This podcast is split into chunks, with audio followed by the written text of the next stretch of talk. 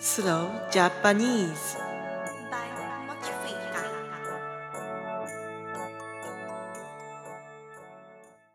皆さん、こんにちは。あかりです。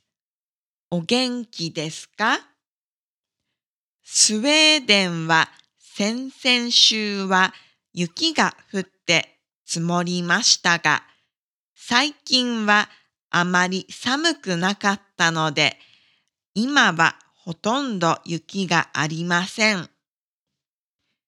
今日は私のおすすめの日本のバンドの第2回目です。今回紹介するバンドはディル・アン・グレイです。有名なので名前を聞いたことがある人もいるかもしれません。2020年にはヨーロッパでツアーもしました。私がこのバンドを知ったのは15年以上前です。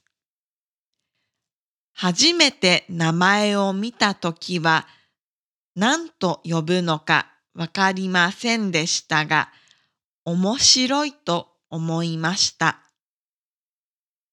日本のファンの間では、灰色の銀貨や短くして灰銀と呼ばれることもあります。また、ディル・アン・グレイのファンのことを一般的にはトリコと呼びます。初めて彼らのミュージックビデオを見たとき、私は驚きましたが、すごいと思いました。言葉で説明すると、ホラーとシュルレアリスムが混ざったような感じです。でも残酷な描写が多いので、ホラーが苦手な方は音だけ聞くことをおすすめします。でも、ホラーが大丈夫な方は見てみてください。私は時々ディル・アン・グレイのミュージックビデオを見ていると映画のヘルレイザーを思い出します。私がディル・アン・グレイで好きなのはミュージックビデオはもちろんですが多様な曲のスタイルそしてボーカルです。前のエピソードでも話しましたが、私は高校生の時にエクストリームボーカルの素晴らしさに感動して自分でも練習を始めました。そのきっかけの一つとなったのがディル・アン・グレイです。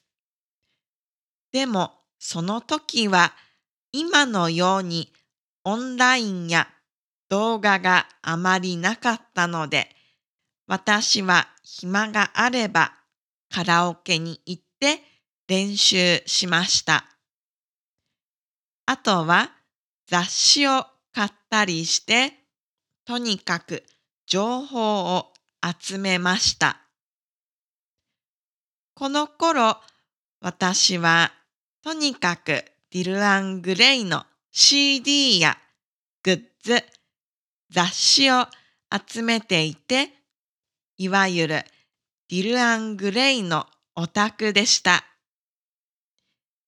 皆さんは学生の時にハマったバンドはありますか？今日のエピソードはここまでです。